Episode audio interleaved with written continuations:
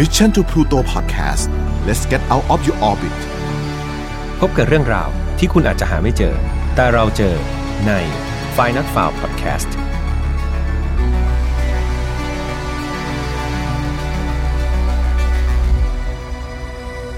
สวัสดีครับ ยินดีต้อนรับนะครับ เข้าสู่ Final f i l e Podcast วันนี้คุณอยู่กับผมแฮมทัชพลเช่นเคยครับ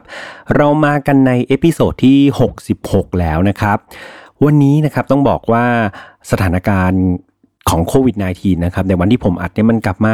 รุนแรงอีกครั้งครับ มันเป็นเวฟ3 แล้ว ดังนั้น วันนี้ผมก็ยังอัดเสียงจากที่บ้านอยู่นะครับ เพื่อเป็นการป้องกันทั้งตัวเองแล้วก็คนอื่นด้วย ก็เรียกว่าพยายามที่จะมีระยะห่างต่อกันครับ แล้วก็ระมัดระวังตัวให้มากที่สุด ดังนั้นยังไงเป็นห่วงเป็นใหญ่เพื่อนๆทุกคนจริง ๆ ครับณวันที่ผมอัดเนี่ยมันสถานการณ์มันรุนแรงจริง ๆ ครับ แต่ว่า ณวันที่เพื่อนๆฟังเนี่ยผมก็ขออวยพรให้พวกเราชาวไทยเนี่ยครับมีสถานการณ์ของโควิด -19 ที่มันดีขึ้นสักทีเนาะและอีกเรื่องหนึ่งครับ เพื่อนๆเคยคิดอยากจะไปทำงานต่างประเทศกันบ้างไหมครับ คือตัวผมเองเนี่ยก็มีความคิดที่อยากจะไปทำงานต่างประเทศเหมือนกันเนาะมีอยู่ครั้งหนึ่งเรียกว่าไม่ได้ตลอดหรอกแต่ว่ามันก็มีแว็บหนึ่งเหมือนกันที่ผมรู้สึก พอดีครับช่วงนั้นมันเกิดอาการ เรียกว่าเบื่อเมืองไทยแล้วกันครับ คือมันเบื่อทั้งรถติดอากาศก็ร้อนแล้วก็เบื่ออะไรอีกหลาย ๆ อย่างเลยครับทำให้ผมเนี่ยเริ่มคิดอยากจะลองปรับเปลี่ยนชีวิตตัวเองไปหาอะไรใหม่ ๆ ที่มันท้าทายดูบ้าง ประกอบกับเนื้องานที่ผมทำเนี่ย เอาจริง ๆ มันมักจะถูกส่งไปทำงานที่ต่างประเทศอยู่บ่อยครั้งครับทำให้ผมเนี่ยก็มีโอกาสที่จะได้ไปคุยกับ partner ที่เป็นชาวต่างชาติ ได้ไปสัมผัสกับการทำงาน ที่เมืองนอกนะครับแล้วก็บรรยากาศต่างๆ ที่อยู่ต่างประเทศ ดังนั้นมันก็มีเหมือนกันเนาะที่ผมเนี่ยแวบขึ้นมาในหัวครับ ว่าเออเราเองก็อยากลองท้าทายอะไรใหม่ ๆ ในชีวิตการงานก็ไปลองหางานทำที่ต่างประเทศซะเลยดีไหมล่ะอะไรประมาณนี้ เพราะว่าอย่างน้อยๆครับ มันก็ยังได้ประสบการณ์ใช่ไหมครับ ได้เรื่องของภาษาแล้วก็เงินตอบแทนก็ค่อนข้างดีด้วย แต่สุดท้ายครับด้วยอะไรหลาย ๆ อย่างเนี่ยมันก็ไม่ลงตัวครับ ประกอบกับช่วงที่ผมกำลังคิดเรื่องเนี้ยผมไปได้ทำพอดแคสต์ของ f i นอตฟาวพอดีเลย ก็เลยทำให้ผมเนี่ยรู้สึกว่าเออ ผมโชคดีแล้วแหละที่ได้ทำงานที่ผมรักกับ f i นอตฟาวนะครับ แล้วความคิดที่จะไปต่างประเทศเนี่ยมันก็เลยจางหายไปตามการเวลา แต่เหตุผลที่ผมชวนคุยหัวข้อนี้นะครับ เพราะว่ามันเกี่ยวข้องกับคดีนี้ครับ ยังไงเกี่ยวอย่างไร เดี๋ยวเพื่อนๆลองฟังดูเนาะแต่ว่าก่อนที่จะเล่าครับก็ต้อง แจ้งเพื่อนๆทุกครั้งเช่นเคย ว่าฝ่ายน็อตฟาวครับไม่สนับสนุนความรุนแรงทุกประเภทครับทุกเรื่องที่ผมนำมาเล่าเนี่ยอยากให้เป็นแนวทางในการป้องกันตัวเองจริง ๆ ครับ อยากให้ทุกคนเนี่ยถอดบทเรียนจากมันครับ ไม่ให้มันเกิดกับเราแล้วก็คนที่เรารัก ส่วนน้องๆที่อายุยังไม่ถึง 18 ปีครับ อยากให้ชวนผู้ปกครองมาร่วมฟังด้วยกันครับ อย่างน้อยท่านจะได้สอนเรา แล้วก็แนะนำแนวทางต่างๆนะครับ จากคดีที่พี่เล่าให้ฟังเนาะอย่างไงก็รบกวนทุกคนเนี่ยฟังอย่าง มีวิจารณญาณด้วยนะครับ คดีในวันนี้ครับเกิดขึ้นที่ประเทศสิงคโปร์ครับ หรือว่ามีชื่ออย่างเป็นทางการว่า สาธารณรัฐสิงคโปร์แต่ก่อนที่เราจะไปยังคดีนี้ต้องย้อนกลับไปที่เมืองผูเถียนครับ จังหวัดฟูเจียน ประเทศจีนครับ มีเด็กสาวคนหนึ่งชื่อว่าน้องหวงนา เธอได้เกิด ในเมืองนี้นะครับในเมืองผูเถียนเนี่ยในวันที่ 26 กันยายน ปี 1996 คุณพ่อของน้องมีชื่อว่าหวงชีหลงครับ แล้วก็มีคุณแม่ชื่อว่าหวงชูหญิง โดยทั้งคุณพ่อคุณแม่ของห่วงนาเนี่ยเกิดในปีเดียวกันเลยก็คือปี 1973 โดยมาจากครอบครัวเกษตรกรรมในเมืองผูเถียนเนี่ยนะครับ ทั้งคู่ครับได้พบกันใน ปี 1995 ครับ แล้วก็ตกลงที่จะแต่งงานใช้ชีวิตร่วมกัน หลังจากแต่งงานกันได้ไม่ถึงปีครับซูอิงก็ตั้งครรภ์แล้วก็ให้กำเนิดน้องห่วงนาขึ้นมาในปี 1996 และในปีเดียวกันนั้นเองครับ ชีหลงคนที่เป็นพ่อเนี่ยเขาก็ได้ตัดสินใจเดินทางออกจากประเทศจีนครับ ไปหาเงินที่ประเทศสิงคโปร์ ราะว่าเขาเนี่ยต้องการที่จะมีรายได้เพิ่มมากขึ้น เพราะว่าตอนนี้สมาชิกในครอบครัวก็มีน้องห่วงนาเพิ่มขึ้นมาอีกคนหนึ่งละ เอาจริง ๆ ครับ ตอนนั้นเนี่ยคุณฉีหลงที่เป็นคุณพ่อเนี่ยเขาก็ยังไม่แน่ใจครับว่าการที่จะไปสิงคโปร์เนี่ยมันคืองานอะไร แต่ว่าเขารู้แค่ว่าเฮ้ยมันได้เงินเยอะมากๆครับ เขาก็เลยตัดสินใจแยกจากครอบครัวแล้วก็ไปแสวงหาโชค ปรากฏว่างานที่ฉีหลงได้เนี่ยมันคือ การที่เป็นคนรับหน้าที่บรรจุผักที่ศูนย์การค้าที่ชื่อว่าปาซีปันแจงนะครับ ถ้าอ่านชื่อผิดต้องขออภัยด้วยนะครับ โดยต้องบอกว่ามันเป็นการทำงานแบบผิดกฎหมายครับ ก็คือไม่ได้มีการขออนุญาตเข้าไปทำงานอย่างถูกต้องนั่นเอง แต่ว่าเป็นการลักลอบเข้าไปทำงานนะครับ ซึ่ง สิ่งที่จะได้จากการลักลอบก็คือมันได้ผลตอบแทนที่ค่อนข้างจะเยอะ แต่ว่ามันผิดกฎหมายครับ เวลาผ่านไปไม่นาน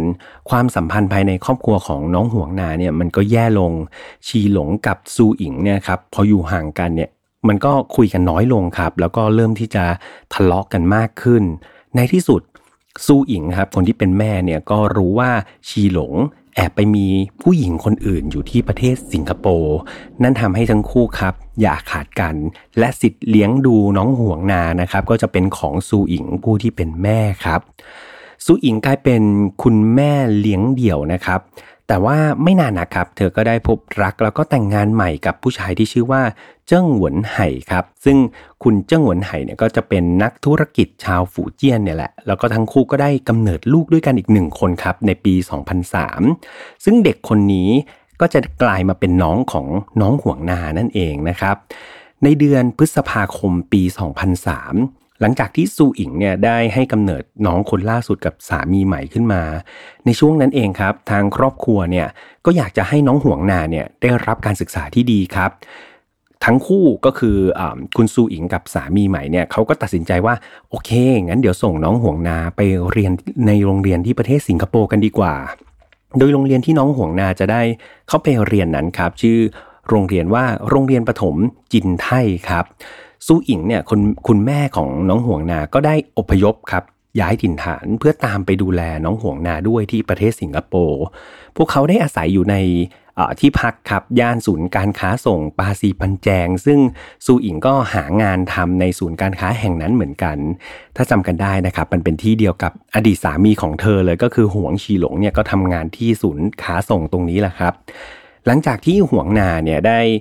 เข้าเรียนในโรงเรียนประถมจินไทยเนี่ย เธอก็ไม่ได้มีปัญหาอะไรในเรื่องของการปรับตัวหรือว่าการเรียนเลยครับ แถมคุณครูเนี่ยยังชมน้องห่วงนานะว่าเนี่ยน้องเนี่ยเป็นเด็กที่ฉลาดครับ เข้ากับคนง่าย กระตือรือร้นขยันแล้วก็ตั้งใจเรียนออกมากๆ ทุกอย่างมันดูเหมือนจะเป็นไปได้ดีใช่ไหมครับเพื่อนๆ แต่แล้ววันที่ 10 ตุลาคม ปี 2004สู้อิงเนี่ยเธอก็ได้นั่งรอน้องห่วงนากลับมาบ้านตามเวลาครับ แต่ปรากฏว่า รอเท่าไหร่เนี่ย ห่วงนาก็ไม่กลับมาสักทีเลย คือปกติเนี่ยต้องบอกว่าห่วงนาเธอเป็นเด็กที่ไม่เหลวไหลครับ เป็นเด็กดีแล้วก็มักจะกลับบ้านตรงเวลาเสมอเลย แต่วันนี้ครับ เธอไม่ได้กลับตามเวลา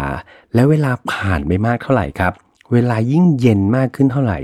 สู้อิงผู้ที่เป็นแม่เนี่ยก็เริ่มที่จะร้อนใจขึ้นเรื่อยๆครับ จนกระทั่งมันเลยเวลามามากแล้ว นั่นทำให้เธอมั่นใจว่า มันต้องมีอะไรบางอย่างเกิดขึ้นกับลูกสาวของเธอแน่นอนครับ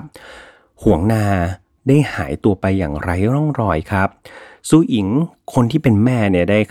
เข้าแจ้งเรื่องนี้กับเจ้าหน้าที่ตำรวจครับ เพื่อทำการตรวจสอบ เช็คข้อมูลแล้วก็ล่องรอยต่างๆ ของน้องห่วงนา มีรายงานการพบเจอห่วงนาครับ ครั้งล่าสุดบริเวณฟู้ดคอร์ทหรือว่าศูนย์อาหารใกล้ๆ กับศูนย์ค้าส่งที่พวกเธออาศัยอยู่นี่แหละ ในวันนั้นครับน้องห่วงนาสวม แจ็คเก็ตยีนนะครับสีน้ำเงิน กางเกงขาสั้น แล้วก็ไม่ได้สวมรองเท้า ในทุกวันครับ ตั้งแต่7จ็ดโมงเช้าจนถึงเที่ยงคืนนะครับ ซูอิงคนที่เป็นแม่เนี่ย เธอจะออกตามหาลูกสาวของเธอ คือทั้งวันครับไม่ทำอย่างอื่นเลยตั้งแต่7จ็ดโมงถึงเที่ยงคืนซูอิงนี่ตามหาห่วงหน้าอย่างเดียว เธอละทิ้งทุกอย่างครับ เธออุทิศเวลาทั้งหมดในแต่ละวันเนี่ยในการตามหาลูกสาวทั่วทั้งเกาะสิงคโปร์ครับ ทางด้านเจ้าหน้าที่ตำรวจครับ รวมถึงทีมสืบสวนเนี่ยก็ได้ทำการออกค้นหาห่วงนากันอย่างเข้มข้นเช่นกัน เจ้าหน้าที่ทุกคนได้พกรูปถ่ายของห่วงนาครับ ในการออกปฏิบัติภารกิจทุกวันเลยครับ เพื่อสอบถามผู้ที่อาจจะพบเห็นน้องห่วงนาคนนี้ คดีนี้เรียกว่าเป็นคดีที่โด่งดังครับ แล้วมันก็สะเทือนขวัญไปทั่วสิงคโปร์เลย มีอาสาสมัครครับที่ได้จัดตั้งทีมค้นหาเนี่ยหลายชีวิตเลยครับ ช่วยกันออกตามหา แล้วก็มีการแจกจ่ายพวก แผ่นพับใบปลิวที่มีหน้าของน้องห่วงนาเนี่ยมากกว่า 70,000 ใบไปทั่วเมืองสิงคโปร์เลยนะครับ ไม่ว่าจะเป็นบริษัทห้างร้านต่างๆเนี่ยก็จะมีการแสดงรูปของน้องห่วงนาว่าเป็นบุคคลสูญหาย และต้องการให้ผู้ที่พบเห็นเนี่ยติดต่อกลับเจ้าหน้าที่ตำรวจอย่างเร่งด่วน หรือแม้แต่บริษัทที่ให้บริการรถแท็กซี่ท้องถิ่นนะครับที่ชื่อว่า Comfort Del Gro เนี่ย ยังได้จ้างคนขับครับในบริษัทหลายต่อหลายคนเลย ให้ช่วยกันขับรถครับ ตามหาน้องห่วงนาให้เจอ ก็เรียกว่าทุกคนนะครับ ร่วมแรงร่วมใจกัน นอกจากนี้ครับยังมีชาวสิงคโปร์อีก 2 คนครับที่ไม่ได้รู้จัก เป็นการส่วนตัวกับน้องห่วงนาเนี่ยเขาได้เสนอรางวัลคนหนึ่งให้ 10,000 ดอลลาร์ อีกคนหนึ่งให้ 5,000 ดอลลาร์สิงคโปร์รวมเป็น 15,000 ดอลลาร์สิงคโปร์หรือประมาณ 350,000 บาทเนี่ยให้เป็นรางวัลกับคนที่สามารถให้เบาะแสจนหาตัวน้องห่วงนาเจอได้อีกด้วยครับ และนอกจากนี้ครับยังมีบริษัทออกแบบออนไลน์แห่งหนึ่งเนี่ยเขาได้เขียนเว็บไซต์ขึ้นมาเลยนะครับเพื่อให้ประชาชนเนี่ยสามารถแจ้งเบาะแส รวมถึงรวบรวมข้อมูลต่างๆ ของน้องห่วงนาที่เป็นประโยชน์ในการค้นหาเนี่ยรวบรวมไว้ในเว็บไซต์แห่งนี้ครับ เขียนขึ้นมาเพื่อกิจนี้โดยเฉพาะเลย ความพยายามหาตัวน้องห่วงนาได้ขยายวงกว้างครับ ออกไปยังประเทศเพื่อนบ้านนั่นก็คือ ประเทศมาเลเซียครับ ที่นั่นเนี่ยมีอาสาสมัครไปติดโปสเตอร์ในเมืองใหญ่ ๆ อย่างยะโฮบารูนะครับหรือว่ากัวลาลัมเปอร์เนี่ยเพื่อให้ประชาชนเนี่ยช่วยกันตามหาห่วงนาให้เจอครับ ห้างร้านต่างๆ มีการติดป้ายตามหาตัวน้องห่วงนาอยู่หลายแห่ง แล้วก็ยังมีคนขับแท็กซี่ครับ อย่างน้อยอีก 30 คนเนี่ย ได้ติดโปสเตอร์ของห่วงนาไว้ที่กระจกบังลมด้านหลังรถนะครับ แล้วก็เบาะด้านหน้าของรถด้วย ก็เรียกว่าทุกคนนะครับได้ร่วมแรงร่วมใจกันตามหาน้องห่วงนากันอย่างเต็มความสามารถเท่าที่ตัวเองมีครับกลับมาที่ประเทศสิงคโปร์บ้าง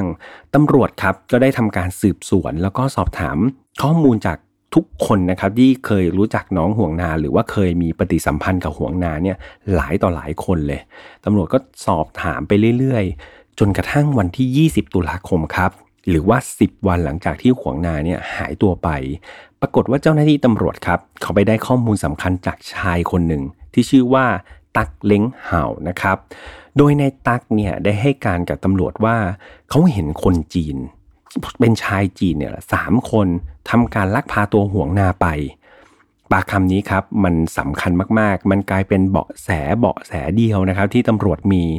นายตั๊กจึงกลายเป็นพยานปากเอกของคดีนี้ทันทีครับ ขอเล่าเรื่องของนายตั๊กให้ฟังนิดหนึ่งครับ นายตั๊กเนี่ยเป็นวัยรุ่นชาวมาเลเซียที่ย้ายมาทำงานที่ประเทศสิงคโปร์ โดยเขาได้งานเป็นพนักงานแพ็คผักเหมือนกันครับ ที่ศูนย์ค้าส่งที่เดียวกับที่ซูอิงแม่ของห่วงนาเนี่ยทำงานอยู่ โดยนายตั๊กครับเขาได้แต่งงานกับหญิงสาวลูกครึ่งอินโดนีเซียจีนนะครับ เป็นลูกครึ่งอินโดนีเซียกับ จีนอย่างละครึ่งเนี่ยที่นี่แหละ แล้วก็นายตั๊กกับภรรยาเนี่ยก็มีลูกด้วยกัน 1 คนด้วยครับ โดยลูกชายของเขาเนี่ยก็มักจะเป็นเพื่อนเล่นกับน้องห่วงนานี่แหละ เพราะว่าวัยก็จะใกล้เคียงกัน นั่นทำให้นายตั๊กเองกับห่วงนา น้องห่วงนาเนี่ยก็รู้จักกันดีแล้วครับ นายตาก็ค่อนข้างเอ็นดูห่วงนาอยู่นะครับ มักจะซื้อของเล่นแล้วก็ขนมมาฝากเธออยู่บ่อยๆ แถมยังชอบพาเธอนะครับนั่งซ้อนมอเตอร์ไซค์ออกไปเที่ยวด้วยกันกับลูกชายของเขาด้วยครับ จ้าหน้าที่ตำรวจครับต้องการเก็บข้อมูลที่มันมากขึ้น แล้วก็ละเอียดขึ้นจากนายตักเขาจึงได้ทำการเชิญนายตักไปสัมภาษณ์ต่อที่สถานีตำรวจครับ ในระหว่างที่ไปยังสถานีตำรวจนั่นน่ะ พวกเขาก็ได้แวะรับประทานอาหารที่ร้านอาหารริมถนนแห่งหนึ่งกันก่อนนะครับ ในขณะที่รับประทานอาหารกันอยู่นั้นเนี่ย อยู่ๆนายตั๊กก็บอกกับเจ้าหน้าที่ตำรวจว่าเขานี่ปวดท้องมากเลยครับ แล้วก็ต้องการที่จะเข้าไปใช้ห้องน้ำนะครับ ทางเจ้าหน้าที่ก็ไม่ได้ว่าอะไร แล้วก็ให้นายตั๊กเนี่ยเออก็ไปเข้าห้องน้ำซะสิ แต่ปรากฏว่ารอเท่าไหร่ในตักก็ไม่กลับมาสักทีครับในตักหายไปนานมากๆ จนเจ้าหน้าที่ตำรวจเริ่มสงสัยครับ พวกเขาจึงเดินไปสำรวจที่ห้องน้ำแล้วก็พบว่าในตักได้หนีหายไปแล้วครับในตักได้แอบหนีขึ้นแท็กซี่ไปทางวูดแลนด์ แล้วก็เตรียมตัวที่จะข้ามประเทศไปยังประเทศมาเลเซียครับ ทางเจ้าหน้าที่ตำรวจสิงคโปร์ได้ประสานงาน แล้วก็ออกตามหานายตักกันอย่างเร่งด่วน ทุกฝ่ายเนี่ยเรียกว่าออกตามหาแบบปูพรมเลยนะครับ พื่อที่จะจับตัวนายตักนี้มาให้ได้ ตอนนี้นายตักได้เปลี่ยนสถานะตัวเองจากพยานปากเอก กลายเป็นผู้ต้องสงสัยอันดับหนึ่งของคดีนี้ไปแล้วครับ ใช้เวลาเพียงไม่นาน เจ้าหน้าที่ตำรวจก็สามารถที่จะรวบตัวนายตักได้สำเร็จครับนายตักเนี่ยถูกรวบตัวแล้วก็นำมาสอบสวนอย่างหนักโดยเจ้าหน้าที่สืบสวนครับ จนในที่สุดครับ เขาก็ได้รับสารภาพว่า เขา บังเอิญบีบคอน้องห่วงนาครับ ระหว่างที่เล่นเกมซ่อนหาในห้องเก็บของจนเธอเสียชีวิตนั่นเอง เจ้าหน้าที่ครับได้นำตัวในตักไปยังจุดที่เก็บซ่อนศพของห่วงนาครับ โดยศพเนี่ยถูกซ่อนไว้ในสวนสาธารณะในเมืองเตล็อกบันก้าครับตำรวจได้ตั้งข้อหาฆาตกรรมให้กับนายตักทันที แล้วก็เตรียมนำตัวไปดำเนินการตามกฎหมายต่อไปครับ ศพของน้องห่วงนาเนี่ยถูกนำมาจัดพิธีกรรมทางศาสนาครับ โดยทางรัฐบาลของสิงคโปร์เนี่ยก็รับเป็นเจ้าภาพดูแลให้โดยที่ไม่ได้คิดค่าใช้จ่ายใด ๆ ครับ มีประชาชนกว่าพันคนเลยนะครับที่มาเข้าร่วมพิธีศพนี้ คือในงานศพครับมันเต็มไปด้วยความโศกเศร้าครับ มีคนนำบวยจีนนะครับ ขนมของขวัญดอกไม้หรือว่าสินค้า Hello Kitty ครับ ซึ่งน้องห่วงนาเนี่ยชอบมาก ๆ เลยก็เรียกว่านำมามอบให้กับ เด็กน้อยในพิธีศพอีกด้วยครับ คืออย่างที่เล่าไปครับ คดีนี้มันค่อนข้างสะเทือนขวัญแล้วก็โด่งดัง แม้ในสิงคโปร์เองครับ มันโด่งดังมากๆ ลามไปถึงมาเลเซียเลย ดังนั้นสื่อทุกสื่อครับ ประชาชนทุกคนเนี่ยได้แต่นั่งภาวนาให้น้องห่วงนาครับถูกเจอในสภาพที่ยังมีชีวิตอยู่ แต่ว่าการพบศพของน้องในสภาพที่ไร้ลมหายใจแล้วมันก็เป็นอะไรที่ สะเทือนขวัญครับ แล้วก็สร้างความโศกเศร้าให้กับผู้คนเป็นจำนวนมาก การพิจารณาคดีของนายตักครับ เริ่มต้นขึ้นในวันที่ 11 กรกฎาคมปี 2005 นะครับ ได้มีการรวบรวมพยานครับ แล้วก็หลักฐานต่างๆ ไม่ว่าจะเป็นภาพวิดีโอกล้องวงจรปิดครับ หลักฐานทางนิติวิทยา รวมถึงผลการชนสูตรพลิกศพนะครับ ที่พบรอยฟกช้ำหลายจุดเลยนะครับ โดยเฉพาะบริเวณศีรษะของน้อง ซึ่งทางทนายฝ่ายโจทย์ครับ เชื่อว่าจากหลักฐานเหล่านี้ครับ มันบ่งบอกได้ว่าในตักเนี่ยได้ทำการล่อลวงน้องห่วงนาไปที่ห้องเก็บของครับ จากนั้นก็ทำการถอดเสื้อผ้าน้องออกนะครับ ก่อนที่จะล่วงเกินน้องครับ หลังจากนั้นได้มีการทำลายร่างกายนะครับ น้องห่วงนาจนกระทั่งน้องเสียชีวิตไป เมื่อมั่นใจว่าน้องห่วงนาเสียชีวิตแล้วนะครับในตั๊กก็ได้นำศพของเธอเนี่ยไปใส่ไว้ในถุงพลาสติกสีดำถึง 9 ชั้นเลยนะครับ คือใส่ทบๆไป แล้วยัดลงในกล่องกระดาษแข็งนะครับที่มันปิดสนิท หลังจากนั้นก็ทำนำทั้งหมดเนี่ยครับไปซ่อนไว้ที่สวนสาธารณะที่มันห่างจากที่เกิดเหตุเพื่ออำพางคดีครับ อย่างไรก็ตาม ข้อกล่าวหานี้ครับก็ยังมีจุดที่ยากที่จะพิสูจน์แน่ชัด นั่นก็คือ กรณีของการข่มขืนครับว่าเอ๊ะตกลงมันมีการข่มขืนเกิดขึ้นหรือไม่ เนื่องจากสภาพศพของน้องห่วงนาครับมีการย่อยสลายแล้วก็การปนเปื้อนมากเกินกว่าที่จะฟันธงได้ครับว่าน้องถูกล่วงเกินหรือเปล่า ทางด้านทนายฝ่ายจำเลยนะครับ ก็ได้มีการเรียกร้องครับให้ลดโทษโดยอ้างว่า นายทักเนี่ยมีอาการทางจิตนะ คือเขามีสภาพจิตใจไม่ปกติ มีอาการประหลาดประหลาดที่แสดงออกมาเสมอ เช่นในตักเนี่ยเขาชอบยิ้มกับตัวเองบ่อยๆครับ แล้วก็ชอบพูดถึงพูดผีวิญญาณอะไรกับคนรู้จักเนี่ยอยู่ตลอดเวลาเลย นอกจากนี้ครับเขายังกล่าวอีกว่า การที่นายตักพูดเรื่องคนจีน 3 คนทำการลักพาตัวน้องห่วงนาไปเนี่ย มันก็เกิดจากอาการจิตหลอนของเขายังไงล่ะ ดังนั้นนายตักครับมีปัญหาทางจิตแน่ ๆ ไม่สมควรที่จะได้รับโทษอะไรหนักจนเกินไป เพราะว่าเขามีปัญหาทางจิตนั่นเอง นี่คือสิ่งที่ทนายฝ่ายจำเลยพยายามที่จะหาข้อแก้ต่างนะครับคดีนี้จึงมีการสู้กันพอสมควรครับในขั้นศาลจนกระทั่งวันที่ 27 สิงหาคม ผู้พิพากษาก็ได้ทำการตัดสินคดีนี้ครับว่านายตั๊กมีความผิดฐานฆาตกรรมจริงครับ แล้วก็ตัดสินให้เขาต้องโทษ ประหารชีวิตครับ ทางผู้พิพากษาได้กล่าวว่า ข้ออ้างของจำเลยที่บอกว่านายตั๊กมีอาการผิดปกติทางจิตนั้น มันมีน้ำหนักไม่เพียงพอครับ เพราะนายตั๊กเองก็ไม่เคยมีประวัติความผิดปกติทางจิตมาก่อนเลยนะครับ อีกทั้งนายตั๊กเนี่ยก็ได้ทำการรับสารภาพว่าเป็นผู้กระทำความผิดนี้จริง ดังนั้นมันก็คือการฆาตกรรมโดยเจตนานั่นเอง โดยไม่จำเป็นจะต้องไปสืบเพิ่มเติมว่าแรงจูงใจในการฆาตกรรมคืออะไร หรือว่าจะมีการข่มขืนหรือไม่ ไม่ว่าอย่างไร โทษของนายตักก็คือการประหารชีวิตเท่านั้นครับ นี่คือสิ่งที่ศาลตัดสินออกมา หลังคำตัดสินของศาลออกมาเนี่ยทางทนายฝ่ายนายตักครับ ได้มีการยื่นอุทธรณ์หลายต่อหลายครั้งเลย เพื่อขอลดโทษจากโทษประหารชีวิตเนี่ยให้มันลดลงอาจจะเหลือแค่จำคุกตลอดชีวิต นะครับ นอกจากนี้เนี่ยฝ่ายทนายของนายตักครับเขาสู้สุดฤทธิ์เลย มีการล่ารายชื่อของญาติแล้วก็เพื่อนของนายตักครับ รวมถึงคนที่ไม่เห็นด้วยกับผลการตัดสิน โดยพวกเขาเชื่อว่า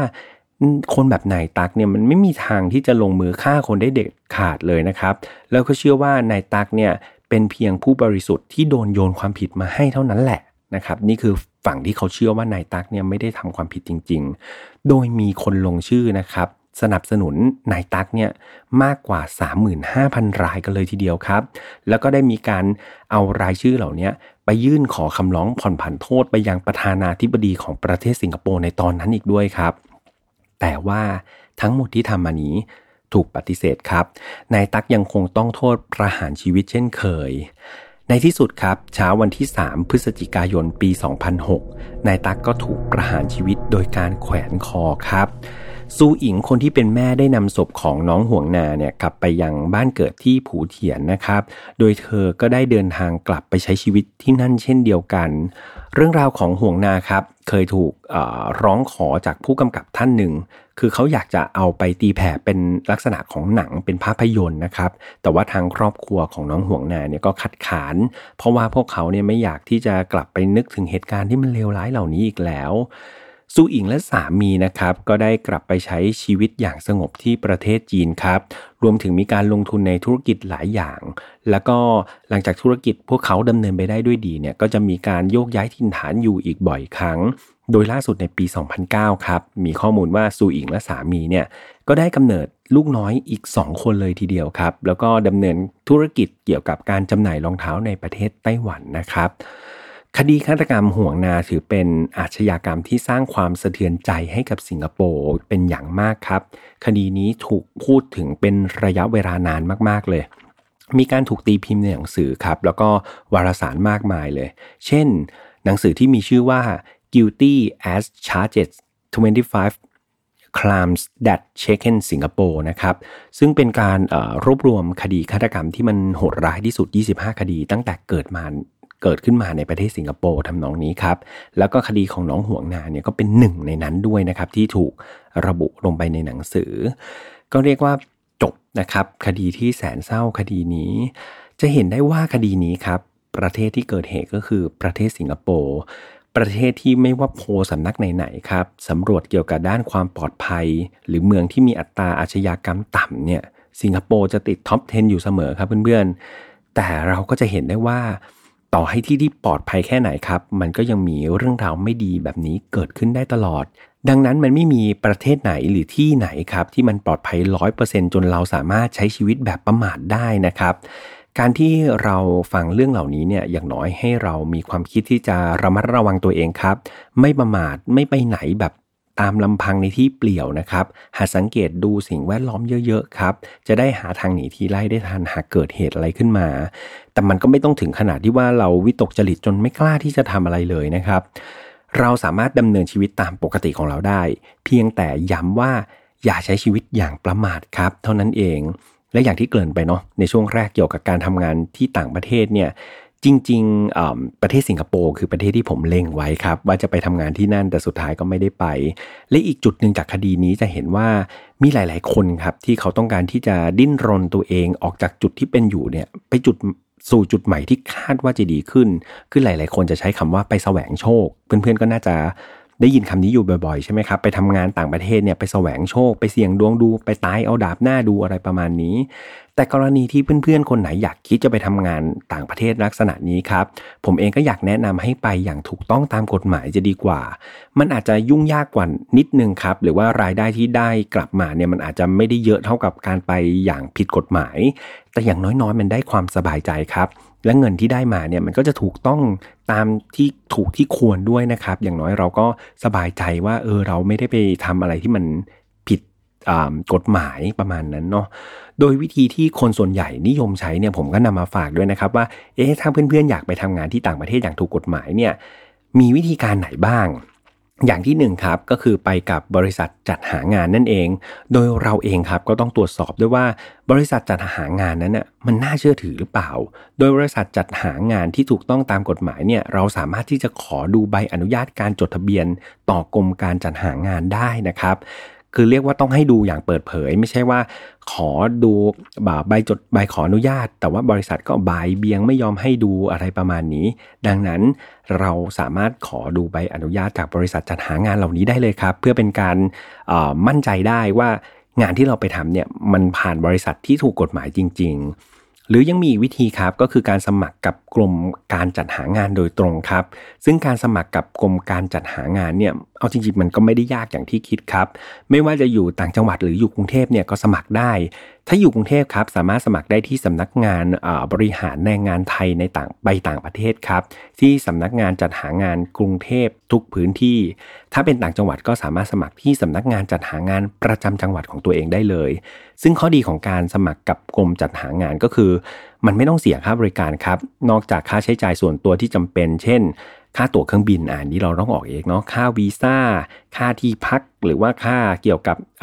เสื้อพงเสื้อผ้าอะไรในการเตรียมไปต่างประเทศไอ้พวกนี้ก็เป็นของใช้ส่วนตัวที่เราต้องออกเองครับ